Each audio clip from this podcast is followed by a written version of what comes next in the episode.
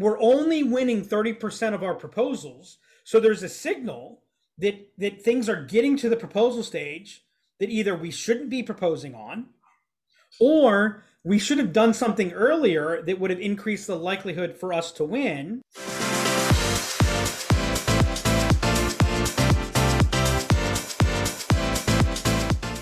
Mike, we will protect this house.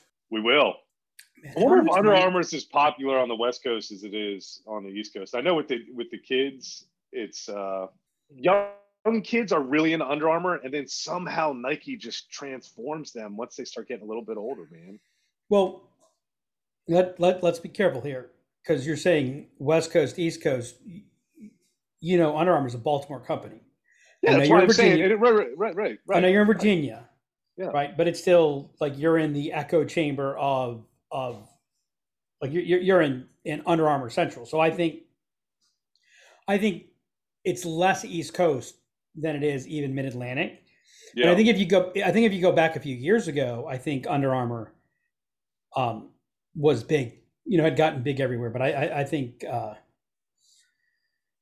I think they've lost That's because they were they, they have lost a lot because they were going they, they, were they were starting to really spread their wings in a lot of different areas, whether it be golf or tennis, and then they started saying, okay, we can't invest in all of the things like Nike can, um, which is a shame because I, I, I do like Under Armour as a not only as a company, but I I, I like their. Um, Why do you like Under Armour as a company, Mike? I like the the story of Kevin Plank. Um, He's probably, you like the story of Kevin Plank more than you like the story of Phil Knight. Well, he's also. I mean, it's it's local. It happened more in in kind of my time, and he went up against the behemoth of Nike. So Sisyphus is the guy who pushes the rock up the mountain forever. Who's the one um, who flew Icarus? Icarus flew too close to the sun. I think actually Under Armour is a great story for business owners. Um, number one, you've got the mythology of Kevin Plank. And you know, part of my problem why I why I'm not as infatuated on Under and I used to be a huge fan of Under Armour, but I, I I've learned a little bit about the the the reality of you know it has a little bit less of of, of the myth. Right. It's like learning who Bruce Wayne really is. Right, right, right, right. Instead of you know Batman. Well, you find that out. You find that out about almost every. Um, a lot yeah, of oh, successful uh, CEOs sure. or anybody. Well, uh, okay, but but here, but here's here's where the here's where I think the lesson really is. Um, two things, and and like the first one, I'm I'm overstating it. The first one is you know don't confuse a product with a company. Mm-hmm. And and and what they did really well was they turned a product into a company right? They they and they really they didn't really invent anything. They just took they took high tech gear that skiers and hikers have been using and, and really brought it into the mainstream. You know, the, the, the great story is Kevin talking about how much his t-shirt weighed, you know, at halftime and, and, you know, cause it was all cotton. So, right. so they brought a, pro, they brought a product in and then, and then they did a great job. They did a great guerrilla marketing um, of how they got people to wear their stuff. They focused on a few key universities. Protect this house, which is still amazing that like that is a you know that and and they and they they were built behind protect this house, right? Yep. And they had and they had they were a big niche, but they were a niche, right? Then they went public. Then they started telling a story. Then you know it got really it got really hip and cool right? And and you, you know why Nike ends up winning? Because Nike's not fashion. Nike does an amazing job of of skiing on fashion, if you will. I just made that analogy up, right? Surfing fashion. Interesting analogy. They yeah. surf fashion, right? So they kind of touch on it, but they're never about fashion. And all you got to do is ask Tommy Hilfiger about what fashion is, right? If you're fashion, you're you become really cool because the because this subgroup is is what it's all about, right? And so that's what happened. Under Armour became this subgroup that Under Armour spoke to the tribe. So then it got really super cool. So then people started wearing Under Armour. People people started, you know, they didn't even know why they were wearing it, but it was, you know, it, it was the identification. which then led the people that were wearing it because of the identification to begin to go, well, shit, this is like Nike. And then what did Nike Yeah. do? What did Nike do? Nike introduced their version of the product. Their performance apparel. Yeah. They're, you know, which is close enough, right? Um, I think what Nike did, you know, Nike was amazing because I mean, Nike's everyone thinks of Nike as a manufacturer. They're not. They're a marketing company. Um, Oh, I what, think- absolutely, absolutely, one hundred percent. Well, by the way, to, to the point that literally for years they didn't actually manufacture anything. All their Yeah. manufacturing was done by by third parties, and they put the Nike swoosh, and they they were a brand that that stands for something, right? Um, I remember when they when they signed Colin Kaepernick after everything, and everyone was like, "Oh, that's the end. This is," and and you know, I you know, it, it was a brilliant financial decision on Nike's part, but then then Under Armour said we're going to be Nike. We're going to not only are we going to be Nike, we're going to beat Nike. And and and they they went from well, I think it's it's it's something that we talk about quite often. It's they, they stopped playing their game and started playing. see, trying- I don't they think started they to try to play the Nike game. see. That's where I don't think they ever had a game. Right, and and and that's where some of the truth, like that's where some of the things I you know, you know, Phil Knight is amazing because he took it from nowhere and, and and brought it to where it is. Um, Kevin Plank, you know, you know, he's he, he probably should not have been the CEO. And he, you know, he, he probably should have stepped away from being the CEO. uh, uh, right, right? absolutely. But it was ego driven. It was ego driven. So they started doing golf. Here's my question: How does how does the Under Armour brand? What what's the what's the proposition for golf? It's not protect this house. That's that's not a golfer's right, men- right, mentality, Right. right? High tech wear, like you know, you're right. You know, what is golf? It's good, right? So so they started they they started playing. The, I mean, you're right. They started playing the Nike playbook. Right. Right, It, I mean, and- it was more or less performance apparel that is comfort, like comfort for Yeah. performance apparel. Yeah. and and you know not, you know i- i- again there really like there really is no unique differentiation um nike you know how does nike attract stars well they they, they bring them on and then if you're um if you're really good you get your own brand. Right? So, so you become a sub brand of nike. Um nike master distribution right? Ni- Ni- nike played to a consistent consistent brand.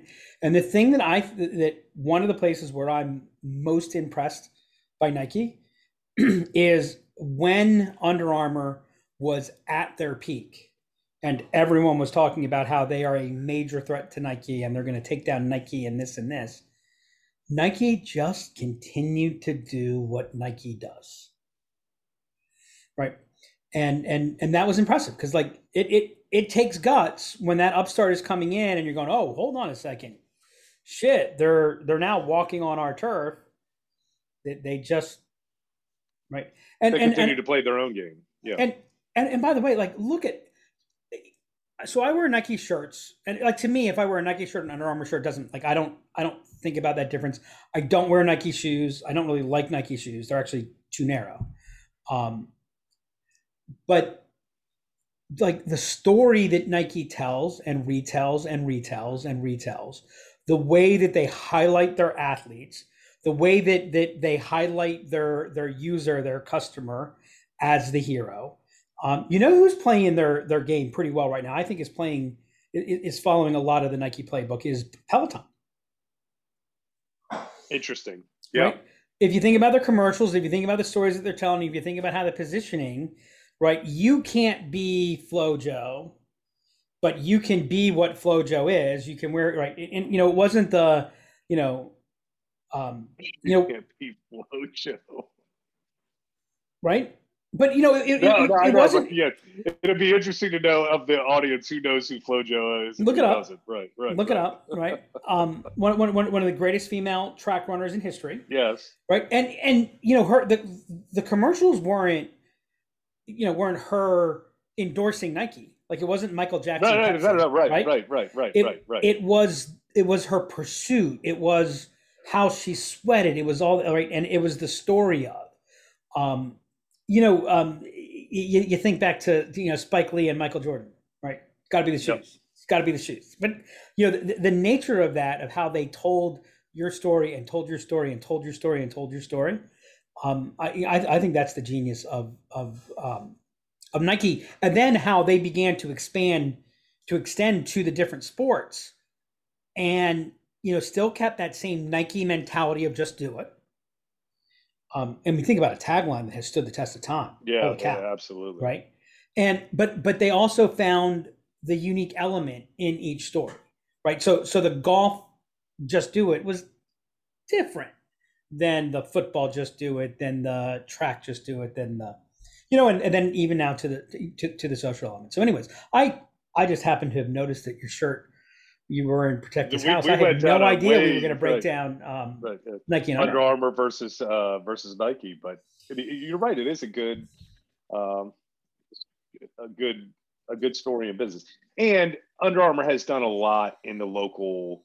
One of the other reasons why I respect them is they've done a lot in the local area for um, uh, uh for youth sports and and, you know, and, uh, and under underprivileged children and, and, and those types of things. You want to know another great lesson from um, um, Under Armour? Entrepreneurial confidence is a wonderful thing, but don't use it as collateral. Yeah. Right. The thing, you know, and, and it's funny. We're get, we're going to get to the main topic. Actually, we're going to uh, introduce a little bit, somewhat of a new feature.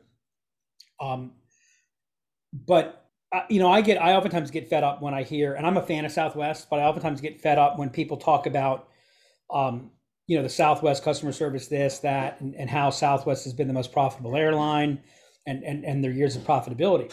But you know what no one ever says about Southwest when they're talking about how profitable Southwest was through these years when every other airline was losing money? Do, do you know how Southwest was profitable? Did it have to do with their um, fuel contracts or something? I don't I, I don't know.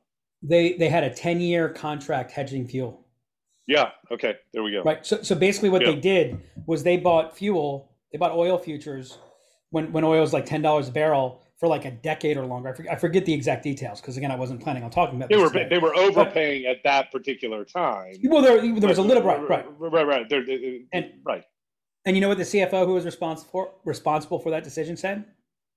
He said, "We knew that if oil was at this price, we can we could run the airline efficiently and be profitable. And we knew that if it was above that price, you know, at a certain point, it would become a problem, right? And and so if the net effect was we were going to overpay for oil, but we'd lock in a place that we knew we could be profitable, the cost of that was well worth, you know, if we were wrong on that contract. And and so the reason I bring that up is what doesn't get told a lot about the Under Armour story was they got really leveraged. They borrowed a lot of money, and that became a weight that that really, you know, multiplied. Like so, like a number of those other error, errors, they could have gotten through that and and and I think sustained growth. Um, you know, I used to do a thing on understand your core business, and I think what happened with Under Armour was they forgot what their core business was got all excited because you know I oftentimes say just because the fish are jumping in your boat doesn't mean you're an angler. Um, and the fish were jumping in their boat, and they're like, "Look how brilliant we are!"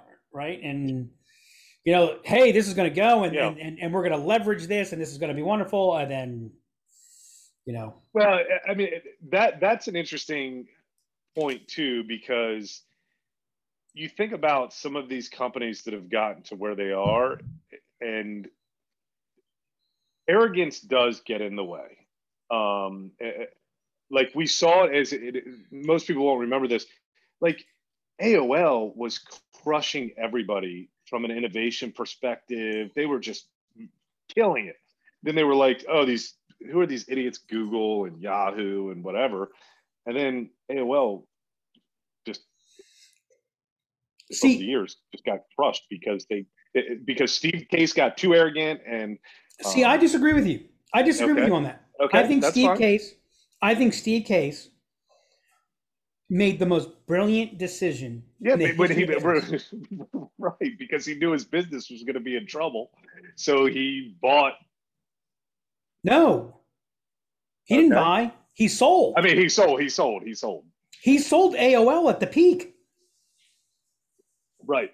He see Right. that's why I don't think I don't think it was ego. He knew that there was nothing really there. He knew that it wasn't sustainable, and so he found a company that had hard assets. That you know, Gerald Levin was the moron. Gerald Levin was the egomaniac. Gerald Levin was the one who thought, "Oh, look at us! I'm I'm CEO of Time Warner. I'm going to take this." And Steve Case, But that, that's the most but brilliant decision but ever what- made. No, I, I get it, but the reason why AOL even got what I'm saying is the reason why AOL even got into that position was they had all of these employees that got so arrogant No, that that they, they, yes, absolutely because I look, I we I'm not saying live they didn't the have- area with them.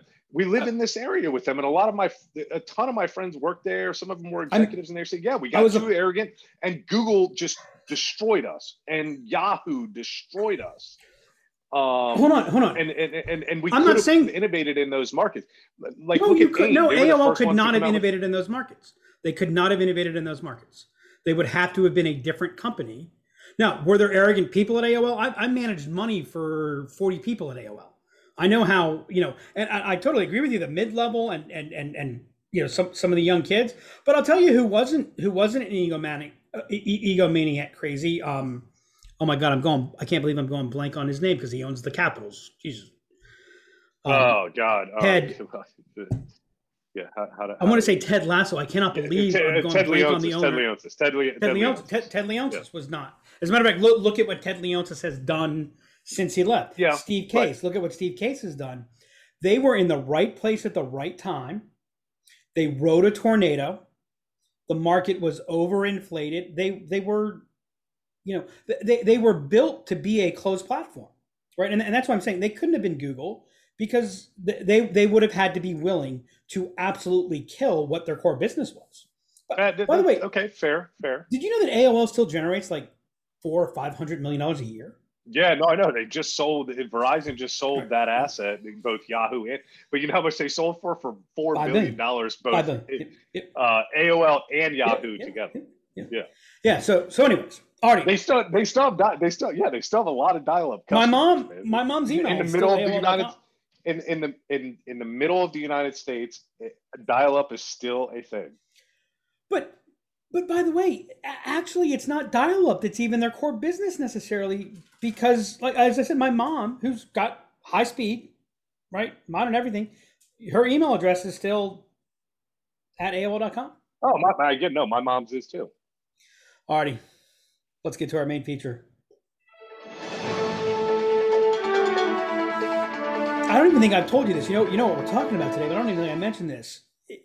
The the explosion of state of fill in the blank reports has, has is just um it, it, it puts Moore's law to shame. I think I think the number of state of reports doubles every 18 days, not not every 18 months, right? And so you got all these state of reports that are out there. Um, and for, for those of you that have been listening to us for a while, we, we, we did a version of this earlier where we where we reviewed uh, Gartner's um, predictions. They had a report on on the future of sales. Uh, Scott Brinker had a thing on you know basically the future of Martech. Um, and and so not not every time you know we're gonna have we're gonna continue to have guests, and and not every time we don't have a guest are we gonna do this, but we're gonna make a common um, repeating thing is we're gonna start you know pulling up these state of reports. So good news, everybody. There's some promotion for you. If you're looking to get more um, more awareness around state of reports, let us know what your state of report is. We'll be glad to take a look at it. We'll be glad to consider it um, for discussion. Um, that's the good news. The the could be good or bad news is keep in mind we're gonna look at the state of report and we're gonna um, give some some I think real commentary. We're um, and and I, and I think there's two things that we want to do here. We want to um, help you know what's in the report, um, know what the report means, um, so interpret it, and then also I think we want to make sure, regardless of that, that we also bring some level of of application, uh, you know, based on this, what you know, what are we going to do different or what are we going to maybe even do the same like maybe you read something in the report and it's like hey that really confirms this and so i'm going to double down on so what, what what's the actionable objective sound good Sounds good to me. I mean, I was just uh, no, I was looking at. I googled state of report, four point five eight billion. There you go. responses. Uh, four point five eight billion results. Like unbelievable. So, so we, have got a state of AI report, state of Slack, state of work state report. Of Jeez. Artie, State. So today we're going to do the State of Proposals 2021 report. 2021 report. Um, this is a report put together by Proposify, Proposify, which is a SaaS application um, for proposals. And uh, the title of the report is State of Proposals 2021 Analysis and Insight to Dominate Your Deals from Proposal to Close. All right, so that that's the first time I actually read the subhead. Dominate your deals from proposal to close. Uh, what's the distance yeah. between proposal and close? Isn't that a pretty? Isn't that a pretty close? Aren't they? Don't they overlap? Yeah, the, I, I, the, yeah, they're overlapping or adjacent. I mean, again, like the thing that the thing that kind of like. All right, so let me let me ask you this.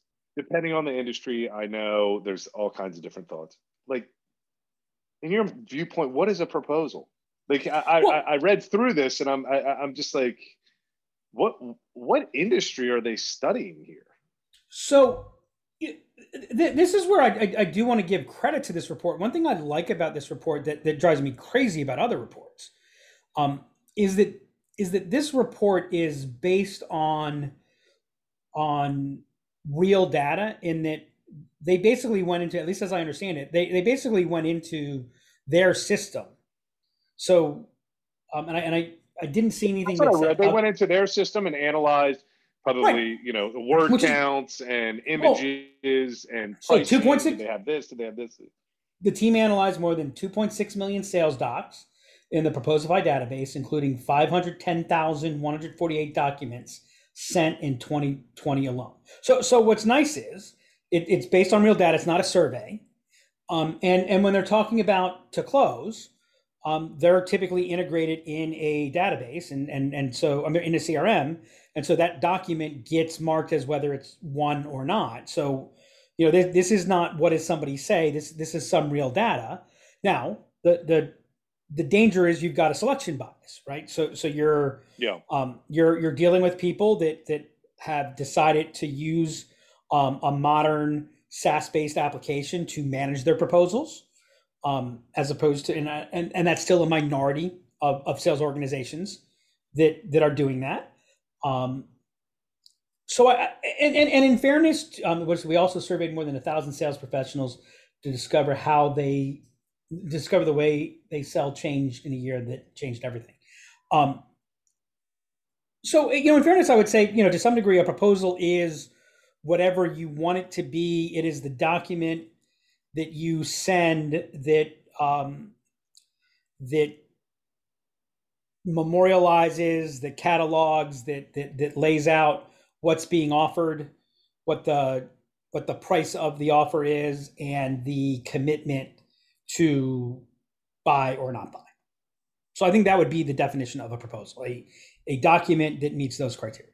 Then, you know, some people do broad, expansive, and, and, and their proposals are, are presentations and reports in, in, in of themselves, which is probably closer to what we do.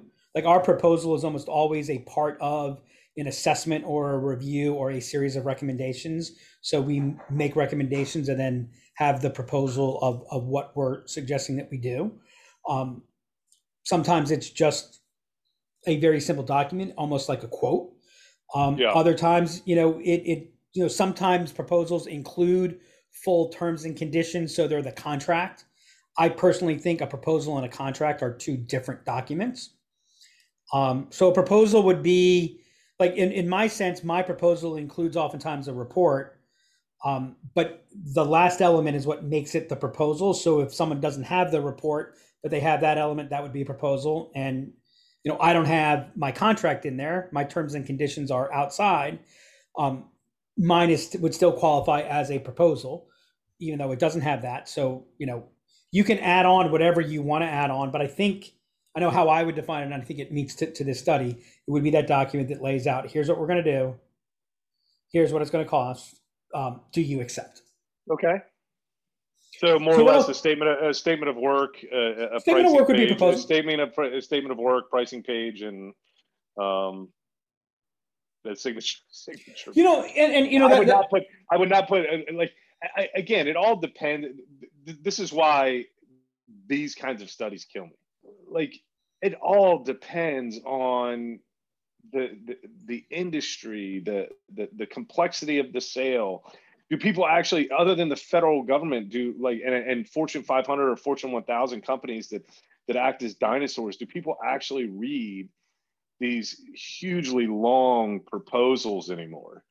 Um, I get if you're like an architect or something like that. It- again, to me, that's why all of this kind of just cobbled together.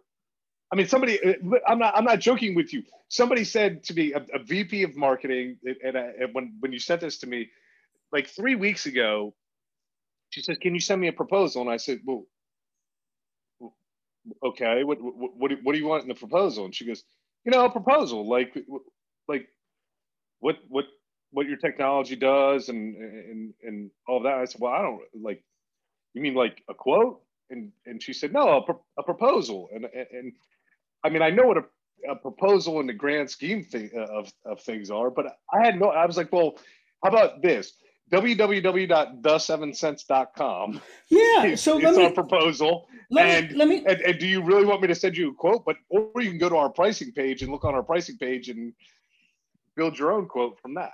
Um, again, So- we're SaaS versus. But even when I Hold- was selling, okay, hold on hold on because i'm going to challenge you there and because because i know as you're wanting to go more to enterprise you know one one of the things i you know um if, if you read any research around decision process you see that it's consensus based And, and 100%. i've got to I've, I've got to share with multiple people Yep. um there there may be a discussion about right and and i'll tell you most people i know i know i hate it i don't want to have to go to your website and and walk around your website to figure something out and pull this together because you know my my cfo or my cto wants this and um you know most enterprise saas companies that i talk to and i even know a company that you and i both know well i'm not going to name names that that didn't do proposals and they kind of poo-pooed it and shot it and you know it's just a quote right and and now as they're moving to larger market they're they're doing full out powerpoint deck or google deck layouts of this because you know that's how that market consumes information and and so what i would say to you is why do you want to make it why, why do you want I'm not her saying I, I, I don't- want to make it. I don't want to make it difficult for her, but in, in why would you send a aspects, proposal but uh, well, why would I? Like I, I, I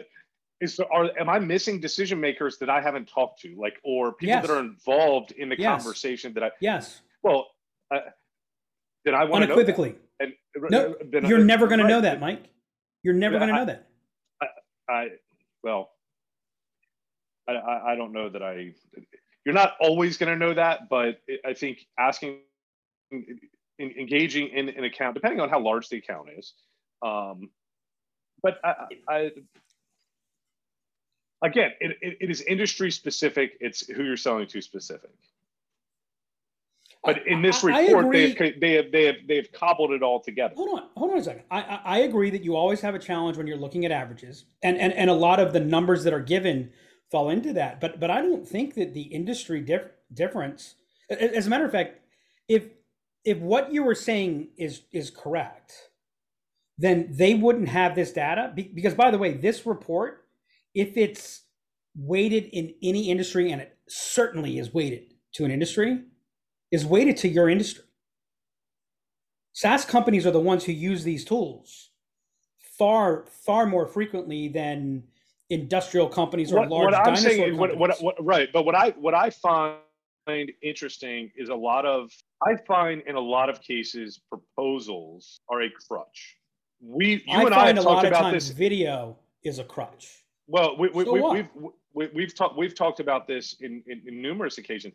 Like somebody sends me an RFP, unless I influence that RFP, I'm not filling the damn thing out. Like it's just a waste of my time. I might have a one percent, but that's a request for proposal. Sure, but so yes, a response to an RFP is a proposal, but every proposal is So I wonder how response to many an of these are, rec- are, are I wonder how many of these are responses to RFPs.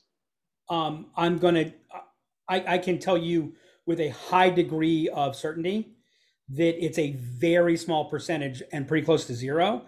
And the reason that I can tell you that is if you look in the later data, as you go into it and they start talking about time spent preparing, you know, the, the thesis of this and, and, and the value prop it's that they're proposition spending very, that, that they're spending very. I mean, Is- they're trying to sell their product. If you can take uh, what Yeah. used to take hours and now turn that into minutes. Well, well, Mike, or in essence, what I would say to you is, you can take what you currently, what you used to only have on your website, you can now put that into a document that that can now be easily spread online and offline. And and, and I would say to you, you know what a good proposal does? A good proposal tells your story to everybody. Let's say that you do talk to everybody, which you don't, and you'll never know Yeah, everybody I- involved. I- You'll I never- and- and I got- like I got all the data to back me up on that one. Um, but but let's say you do, and then they all come together, right? Well, well, they are now all without a proposal. They are now all recalling what they heard, which means everyone heard what they heard, which is not what somebody else heard, and now they're not even thinking about what they heard. They're thinking about what they remember that they heard right? And then they're trying to explain it. And you said something on the call that was just like, when, when you walked through it, it was just, I mean, you nailed it. It was everyone was like, oh my God, it was a blinding flash of holy shit. Right. And it's like being at a, a comedy show where the comic nails it and you fall out of your seat laughing. The tequila comes out your nose, so it burns to hell. Right and then you're with your friends the next day and you're like, holy cow, I saw the greatest comic. He had this bit, and you start telling it. How's that come across? How's that work? ah, you at one hundred Right? percent. You forget. It yeah, blows. Forget. It right. blows. Yep. Yep. Um, and wow, my video, this is not a good session to watch video because my videos, but so your proposal now has that clearly restated. And it's laid out. And now I don't have to tell the story. I don't have to, it's not your story to the person that you're talking to who then looked at the website, who's then trying to put it into their words, who can say, well, what they what they do is they help us send email. Um, well, yeah, there's this inbox problem thing. So so what if your proposal had the problem with with delivery to the inbox? What if your proposal had the image? And it- what's interesting in here is proposals with images uh, perform better than proposals without. Yeah, I, images, I, I, right? I, I, read that. Which Okay. is good. I mean, that that, Okay. that makes sense. Yeah. Okay, but but what if you had that image in there, and now everyone's talking about it, or now I'm having to explain um, to my boss. I'm now talking to my CFO, my CEO, my whatever. I got news for you. You might tell the marketing person, "Well, go to the website; it's right there." Right? They're not going to tell their boss who they're getting budget approval from. Well, go look at Seventh Sense website; it, it explains everything Right. fair. Fair. right? And and so that's why they want a proposal. You know why else they want? You know why else they want a proposal? You know what's scary about buying online today? There, there's I mean, nothing. There's nothing. Right. It- it- we're, Right. all used I- to it. I'm giving you a credit card. I'm I'm making this commitment, and I've got and I've got nothing. Right? You know what humans are? Humans are kinesthetic creatures. Right? Deliverables. The more intangible, the more important a deliverable. You know what a proposal does for buyers? It it makes people feel a little bit secure. It, it it's the documentation of a promise. Sure, you could fail to deliver, but I can say, look, right here, you promised. You promised me we started doing something that that I would tell you physically, like who gives a flat whatever.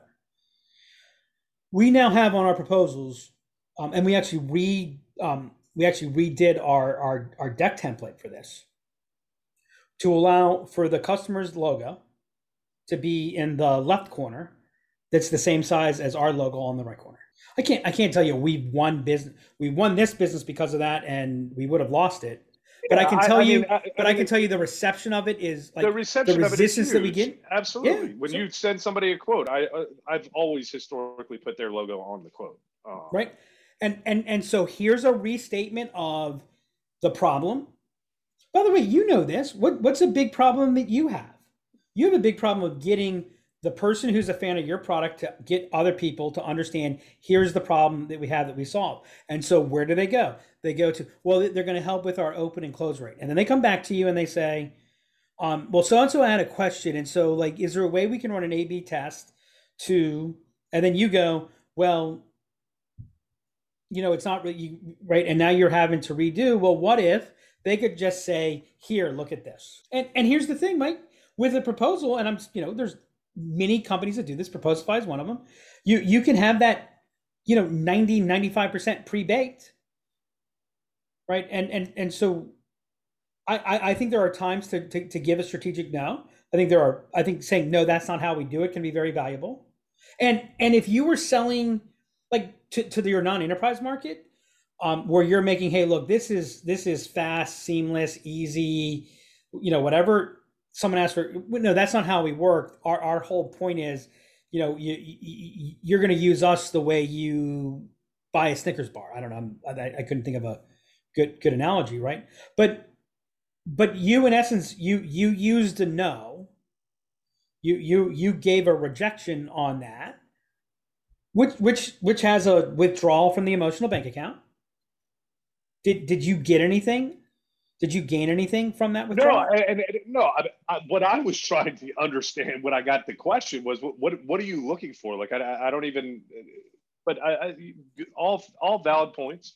But by the way, you know, and, and here again, you know, they, they they do give some direction. Um, so maybe I, I will A/B test sending proposals and not sending proposals, and then we'll see what happens. Now, um, you know, it, it it's interesting. They uh, this is where I think the data gets a little bit crazy. But they say, you know, thirteen um, 13 pages are the average page count across all proposals. 11 pages are the average page count across all winning proposals.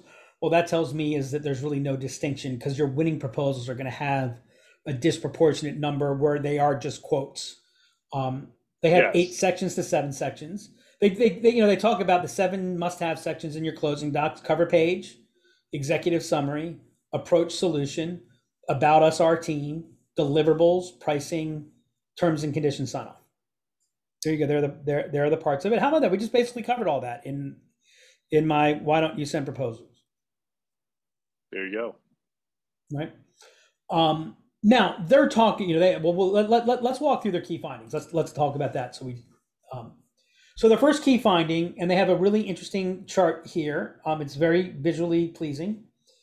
Um, in a year defined by unpredictability, sales teams adapted and won. The onset of COVID 19 had a clear impact on the number of proposals sales teams were sending.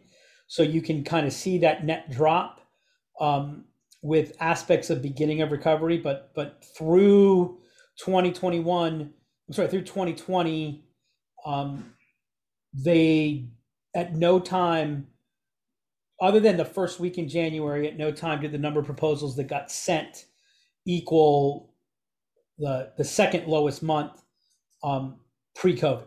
That's interesting. So it never recovered. Um, but despite a significant drop in proposal volume in March and April 2020, conversion rates on deals that closed actually went up as deal volumes recovered in May and June began to mirror pre-COVID levels, which I disagree that they they didn't mirror those levels. Um, closing rates remained steady. Um, yeah, I guess because they they they they stayed, you know, the blue line stays about the same with uh with a lower total. Well, it would also be interesting to know how many like pre-COVID, post uh, post uh, start of the pandemic. Looking at this data, one, you don't have anything on the um, you don't have any real physical numbers on the y-axis. Um, well, yeah, you know, so you don't know what the number. Is. So, so, so the total number. But, but there, but there is, but the other part is how many companies were contributing to these numbers? These are just total people using Proposify to um, 340,000 proposals. 340,000 proposals total. No, no, I, I, I understand the 340,000 proposals, but how many companies like proposals sent versus proposals won, they may have had some 340,000 proposals. Right here, what this is telling me is that at the beginning of the year, you had a lot more proposals being sent. And who knows, maybe Proposify was dealing with churn due to the pandemic, those types of things, and their business hasn't recovered to the point of, you know, pre-pandemic levels. Again, there's just there's just a lot okay. of unknowns when I look at this data. Okay, but but what but but what are the knowns is 340,000 proposals. Um, yeah. So maybe so maybe my statement that didn't recover maybe that's unfair if if, if you had churn. Um, but what I what I think is interesting is I'm I'm gonna visually, and I'm horrible at this. I'm gonna say it, lo- it looks like the closing rate's around thirty percent. Thirty percent of proposals are won. Yeah, that, uh, yeah, yep. So I that shocked me. That shocked me, and and, and that's why, um, like, if I were to do key findings, I would have said in a year defined by unpredictability, sales teams adapted. Because if you're only winning 30% of the proposals you send out, how many people aren't getting to the point of proposal? Yeah, no, I mean, well, that that's been that was that was where uh, again a little bit of stop hating that, on the report and just talk about. Okay, so I, I, don't want to walk back on what I said, but it, that, that is you just brought up an excellent point. That that is kind of what I was trying to go after. There is when somebody asks me for a proposal, it's like like is this a proposal that like I'm competing with five people against? Or is this a proposal just to say, hey, this is what we're doing, this is what we're moving forward with, this is a quote, this is so everything we dot our I's, cross our T's on. I don't understand why that matters. I mean, I can tell you if I'm competing with five other people, I'm less likely to to send a proposal. I'm, right, I, I know that because at that point I don't understand. Then then there's a clear disconnect as to what I'm there is some level of a disconnect between me and the and, and the buying the, the buyer or the buyer's organization. If they're asking me for a proposal i can understand them asking me for a quote to understand you know how much does this cost so that we can better make a decision.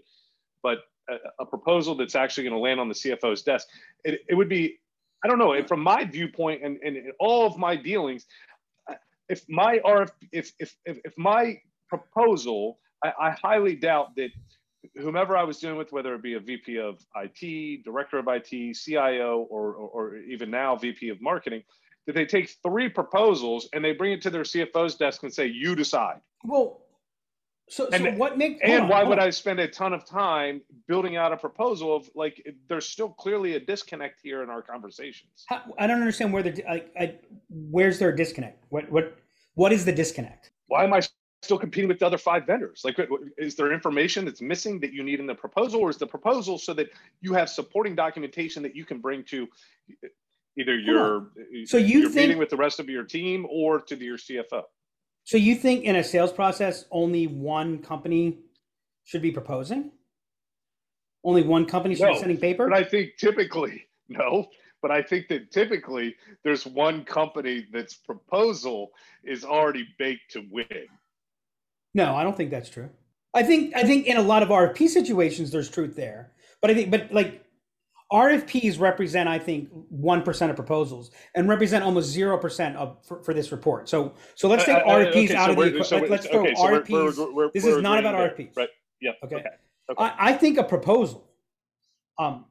Uh, so I'm going to say two things. I think a proposal actually gets built over time. A really good proposal gets built through the sales process right? And, and so what you're makes building it, up hundred percent.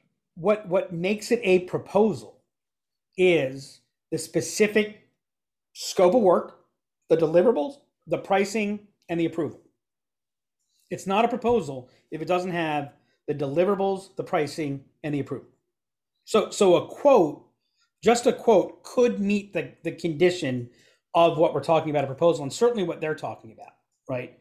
But I think a proposal, I think if you're not using proposals and you're or you're only using quotes, i.e., deliverables, pricing, and approve, you are missing a huge opportunity to influence and educate. I think a proposal is one of the greatest educational documents. So, so you're viewing proposal through the lens of, are you going to bring three proposals to your whatever and put it on the table and say, here, choose? No, that's going to happen earlier. Right? And, and uh, th- this is where I get to educate, or That's I've got to well, sit that- down. that- hold- right. That is Or I've gotta sit down. Request for information. No, the, where, where's your RF? I'm I'm I'm in five competitive situations right now um, that, that are going to close in the next 30 days, and I've won four this month where we were in multiple places. And I can tell you, our proposal had a whole lot to do with with smoothing it because it they didn't the, the key people that we were talking to didn't have to communicate with others. And, and by the way, I learned about the hidden decision maker who was actually the key influencer in two situations this month because they looked at my proposal and that person said, I have questions about this. Right. And why did that person have four people working the process and he was not involved? Because he didn't want to have to deal with a whole bunch of salespeople doing a whole bunch of salespeople bullshit right? Right? You know what I'm saying, right? But now he saw this document that's like, wait a second, this You know, this and- guy actually knows what he's talking about. Okay, Or this one, and this and so when you know when we got on, there were there were three questions. One was, why do you think this is the case here? Which was a major point on problem. Mhm. Right. So had I not had the proposal, at best, someone on that team would have tried to say what I had identified, and and the executive would have been like, no, that doesn't apply. And, and by the way, when we were finished with the conversation, his response was, that's a really good point. I hadn't looked at it like that. And then two questions were were substantial about what we were doing. One of which was about expectations. One of which really helped us calibrate the expectations with that hidden decision maker. And we would not have gotten there if we didn't have that proposal. And by the way, that proposal took us about that one took us about 15 minutes to complete because it's right in line with what we're doing and we're able to repurpose you know a lot of material that's there. It was an educational document right? So so early on you know earlier in that process we you know that that begins to be shared. Now when does it become a proposal? In most cases that i see i always think of proposal whatever you call your last step. That's that's the proposal step. You know maybe you have a delivered like we have proposal delivered in one of our pipelines. I know some people have proposal negotiate close. But but but again like that proposal is really you know that's the point where you're now asking them to buy. It's official. I'm asking you to buy. I'm making a promise to you right? And and, and so that proposal is a deliverable that cements the the personal offer. That's why putting the logo on there is helpful. It lays out specifically this is what we're going to do for you. I mean the, the, the fact that i lay out here's the five key issues that you're dealing with and they're the exact same five key issues that 17 other proposals have as long as it actually applies to you yeah, no, no, no, no, right. Okay. I mean, there's so i don't understand you why you're hating on proposals Well, no, I'm not. I'm, I'm not hating on proposals. I think one, we're talking about you live in an environment where there's there's significantly higher consideration, um, in a lot of instances than than than we, we're selling into.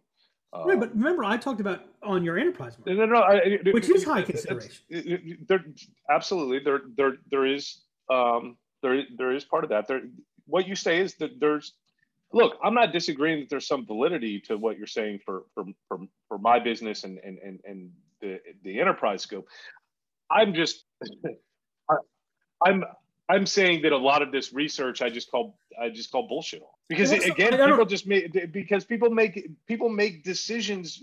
What, unf- i don't believe it or not, on, people will down. make decisions based off of what they read in this article. sure sure but, but what are you calling bullshit on I mean, there's all kinds of stuff. Like, I, I just don't know that they even call out, like, don't send your proposals on Fridays. Oh, maybe you should send your proposals on Fridays. This is the best day to send a proposal. This is, you know, it- it's like, okay hold, of hold on hold on number of proposals with video year over year. Well, that's because Proposify has increased their business as well. okay so so Are so they doing let- regression analysis of other previous years? no of course they're not mike but but Right, you're okay. so are you saying there's no value in this report because you started off saying proposals are stupid Well, uh, I, I didn't say. Uh, well, we can go back you to the did. tape. I don't know that I said. propo- I said depending on the business. You said my proposal, and we're talking about an enterprise customer. You said my how about my proposal is visit the seventhsense.com. I was talking about the lady that was talking, and it wasn't even an enterprise. Uh, it wasn't an enterprise deal, but uh, anyway. So, so let, um, let, let so stay with me before you. Okay. Okay. Okay. So, so on on on the first finding of, of in one, my, my point about thirty percent, I think that's a sign that, and there's a couple other things that that are going to support this. I think that's a sign that sales is having a problem, because at the you know the propose like if you send a proposal and lose, that sucks because you did all the work that it takes to win to get to that proposal stage. And lost, that's what right. right. That right. correct. Okay, so that's but but so that's valuable. That's not anti-proposal. That's we're only winning 30% of our proposals. So there's a signal that that things are getting to the proposal stage that either we shouldn't be proposing on or we should have done something earlier that would have increased the likelihood for us to win right? Which is which is a recalibration of where salespeople. So that's not that's not anti-proposal. You, you okay. absolutely. You, I mean, we're next element. We're in complete agreement and alignment there. Proposals with images close at a higher rate. Adding images to a sales doc can increase deal close rates by twenty six percent. Um, which, if our average is thirty percent, that's six points. That's a meaningful number. Um, I would be curious to see how many images. Um, I remember HubSpot had a really interesting um, state of email where they actually pulled from the actual email. It wasn't a survey response, and that's where they found that um, for each additional image from the first image on, your your engagement rates went down and and which was very fascinating because if, if i were to say would an email with an image perform better than without an image? Everyone was saying especially at that time emails with images are better because it's you know it stands out more etc yet the data actually showed you're less likely to get action with images. So my message was not don't use images it was use images you know carefully. So i'd be curious is there a place where you go to too many images? But but i think this is a great finding and because i do know on your enterprise market you you you do provide a deliverable, which is which becomes the fact facto your proposal. Do you know what your deliverable is? Hmm. Your legal terms and conditions. Yeah. Right. That's your deliverable. Right. And so when I hold something and look at something that's physical, it's whereas, therefore, covered by the jurisdiction of. That's why I like proposals. Right. Because otherwise, that's all you got. Right. And and for all the people who are out there saying, well, we just use a spreadsheet. Right. I'm a big fan of proposal software, and and what I'm overcoming is the we're just using a spreadsheet. I'm just using Word with, right, and and so you're sending, you know, a nothing. You wonder why you're being commoditized. You're wondering why you're being competed against. You know that that that proposal is an opportunity for you to highlight what's special about you. Don't miss those opportunities. And images are great because you can tell. Like I, I don't think that you want it. I, I would love to see what like the type of images. That would be a really um, like are Whether we talking about screenshots or images as far as like inside of here? Graphs and graphs can be called an image. I, I personally like types of graphs. I, I, like to be able to read those because I can skim through it. Right. So, very, very so cool. are we talking stock images? Right. Yeah. Are we talking clip art? Are we talking illustrations? Illustrations would be a screenshot like something that that highlights and shows like like for you you should have an illustration that shows the the delivery problem right? And, and you and i have talked about that before and i would have that in every freaking thing i ever sent to anybody because that's like once somebody buys that they bought your software. Yeah. Right? And and so like having that image as opposed to you know some pseudo marketer hitting send on their um on on on their whatever in, in stock images all right, this was the next one um, that I think is interesting. Key finding number three: deal velocity is increasing. Sales reps created and sent their proposals 19% faster on average. Prospects also open proposals 18% faster. So this says to me two things: addicted to speed, right? So so we're focusing on efficiency, efficiency, efficiency. And if prospects are opening proposals faster, then closing rates should be shooting up shooting up. Uh, absolutely. But they're not, right? So what's going on here? Um, and and and the most significant improvement incurred in the time between a buyer opening a proposal and the deal being marked won, which happened 44% faster. which again says that what we have is a high predisposition to buy, which further supports why aren't we closing more deals? Well, it says, I mean, it, it, says right here the, the economic instability brought on by the pandemic meant fewer tire kickers and window shoppers in sales teams' pipelines. Many prospects who reached the closing stages of a deal were serious about buying and ready to do so right away. So then, why didn't the closing rate shoot up to be materially I, I, higher? I, right, right, right. right? I, totally agree. This this and says that's to why me, I wish that original chart had a y-axis because then we could actually. Well, it, it has the equivalent of a y-axis that all those numbers add up to be three hundred and forty thousand, yeah. so they're right, proportional right. to add up to three hundred and forty thousand. Yeah. I I know somebody who's a graphic artist who could actually create the y-axis for me because he's like a tremendous nerd and he would be able to use some tool to figure out how many total inches those bars are he would divide it by 340000 that would be the markation yeah that, right, right, right, so so again you're still getting um and and I, and I would say if if if deals are closing why aren't you know um it, it, it so like one of the key findings for this report has little to do with proposals and has a lot to do with sales process and and while i think tools like proposify are great their danger are is their efficiency multipliers, which is further path of least resistance. And what if the rep stopped and thought, like, I don't want 100% of my proposal to be pre built, right? I want 80% of my proposal to be pre built because I want to be able to allocate my, my time to the 20% to, to um, deliver the insight. You know, that that that is an, actually a super interesting point because I, the other piece too, which is if it's super easy for me to build a proposal, then a lot of reps are probably skipping the steps of actually truly understanding, and that Correct. that's why I'm saying sometimes. This is why this is a little bit of now that you're bringing it out of me, my angst with proposals again. I think a lot of people use it as a, too much of a crutch let me do let me send doug my powerpoint and let let my powerpoint do the selling for me let right. my so, proposal do the selling for me um, so, and, and and and and and so uh, that, so why that, are you letting shitty I, proposals hate you on good proposals I agree with you. Right, Don't right, send right. shitty proposals. Right, right, right.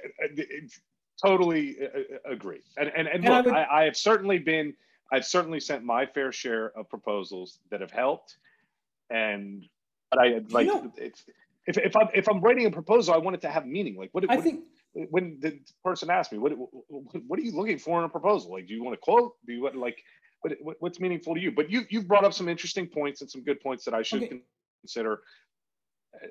And, by, and, by the way, so some, you know when we first started Seventh Sense, when we first started Seventh Sense, I will tell you, I sent a proposal for every single customer, whether or not it was a $99 subscription or a thousand or two thousand dollars. But you see, so here's something I would say: if you're sending a proposal for a ninety dollars, ninety nine dollars subscription, you got a problem because this was the, very early on. Well, no, no, no, just stay, stay with me though. No, explain the problem. The the, yeah. the the the the touch point experience is misaligned, right? Ninety nine dollars doesn't say um, customized, contextualized, right? A thousand dollars. You know, by the way, the other element is what's the level of change, right? And and and you know, your biggest obstacle isn't your cost it's it's the change. And and, and it's magnified because i don't even see the change but there's a change. And, and that's where people are struggling to get their head around because there's because it's all invisible. A proposal makes the invisible visible. I, I, I will tell you that I, I, think i'm a pretty good sales advisor. I hope you agree. Uh, but I think I'm pretty good. And I can tell you that one of my like it's it's a go-to first play, and that is if you're not delivering a proposal, we actually turn more often than not what we call um, we we brand the proposal a report of findings, right? And people say no no no we don't need to do that because it you know that's too. I'm like I don't care. You're doing a report of findings. You're creating a deliverable. We're going to have a celebratory document that puts all the wonderful things about you and us in one place so that people can can craft it. And by the way, because we're putting it together, we get to put the story together. It, it it's the plot. Let's go to the next one because this is really I love this one. It's counterintuitive, but is totally um, on point. Proposals that don't close get more attention than those that do. Um, And how often does a rep go, oh, no, no, no. Yeah, it's great. No, he's looked at the proposal five times. He opened my email 17 times. right, right. Uh, it'd be, that would be an interesting number to check, uh, you know, to check, right? It, it's, right. Um, which also gets to when do you send the proposal? By the way, I love when someone asks me for a proposal really early. I go, I absolutely want to send you a proposal. I need to know some stuff about you, though. Yes, absolutely, one hundred percent. It's. It, but that's totally not agree. go to imaginellc.com. That's like great. Well, I want to send a proposal. Right. That's what I said. Is what do you, what are you looking for in the proposal? Like yeah. I want to understand more what you're looking for. But by the way, I think this is another one that, that that's valuable. E-signatures make deals significantly more likely to close. Um, I think they make it easier.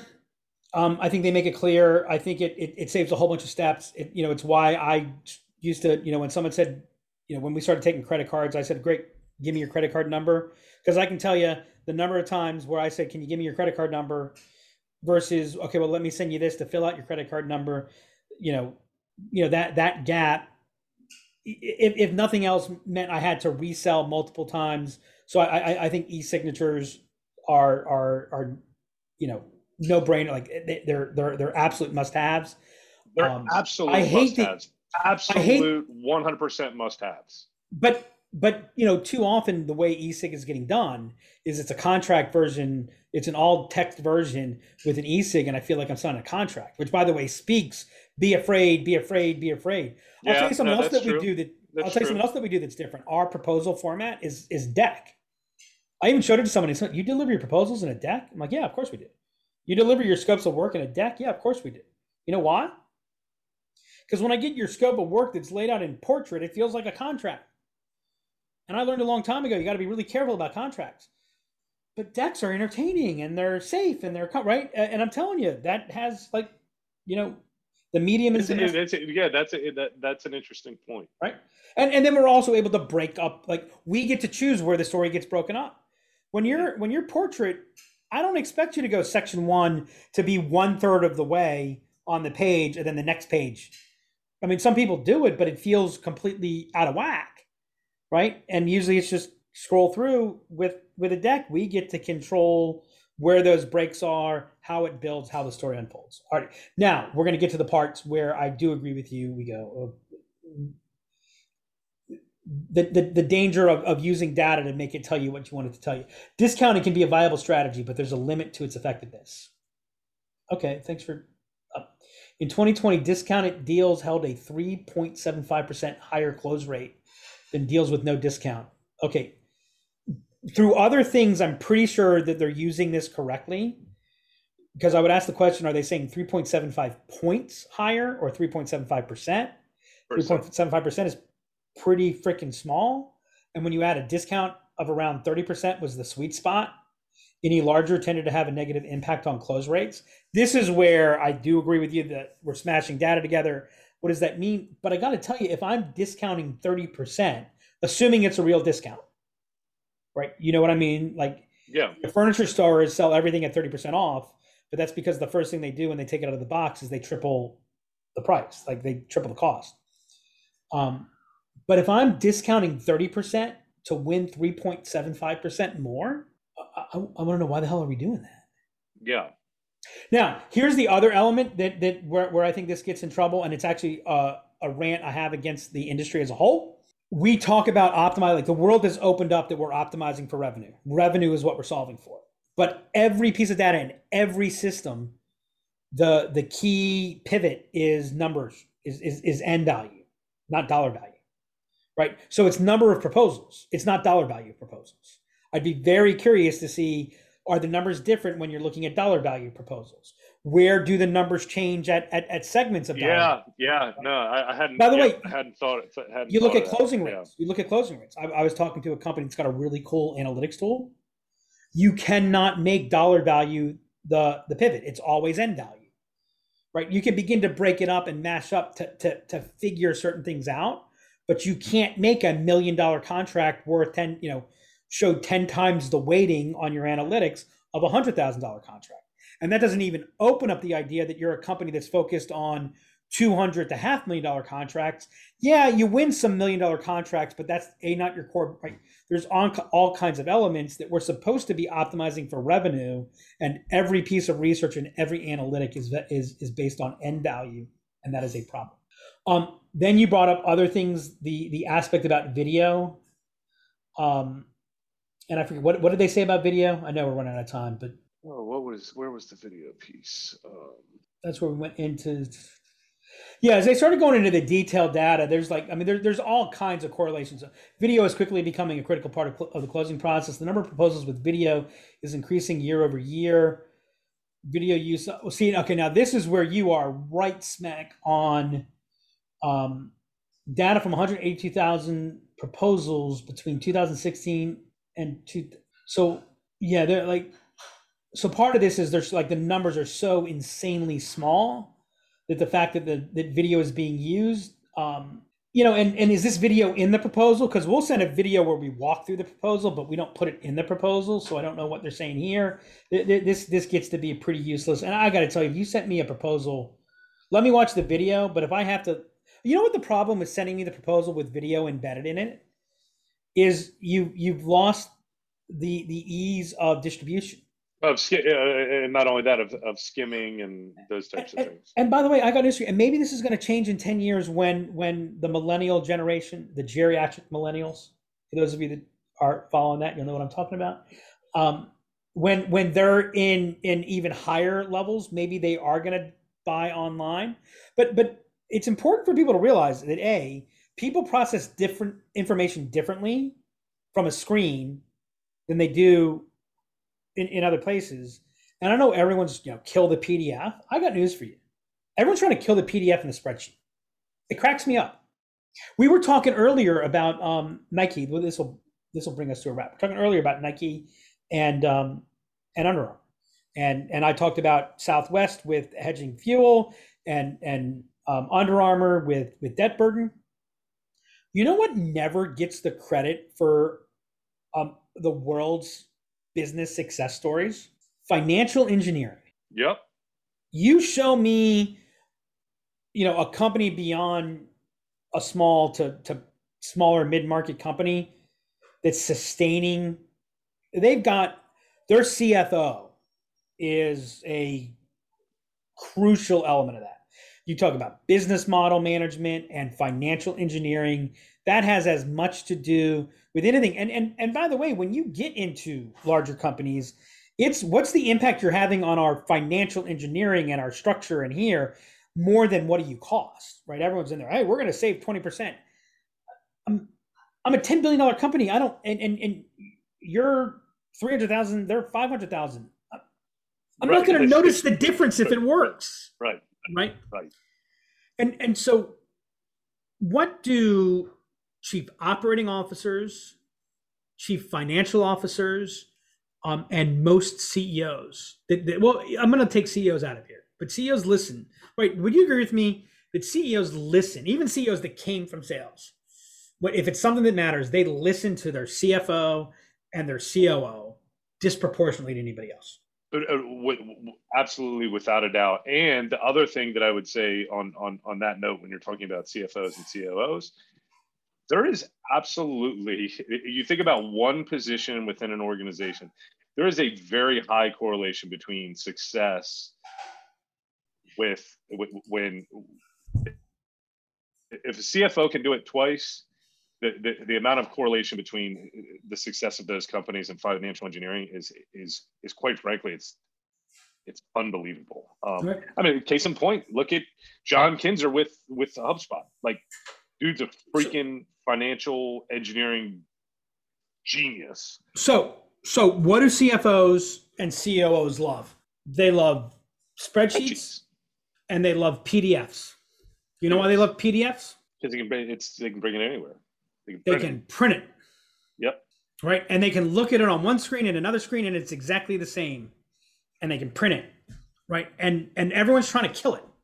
Why am I going to put video in something. So now if I do sure I can hit translate to the PDF so I can take it and pass it around, you know, etc.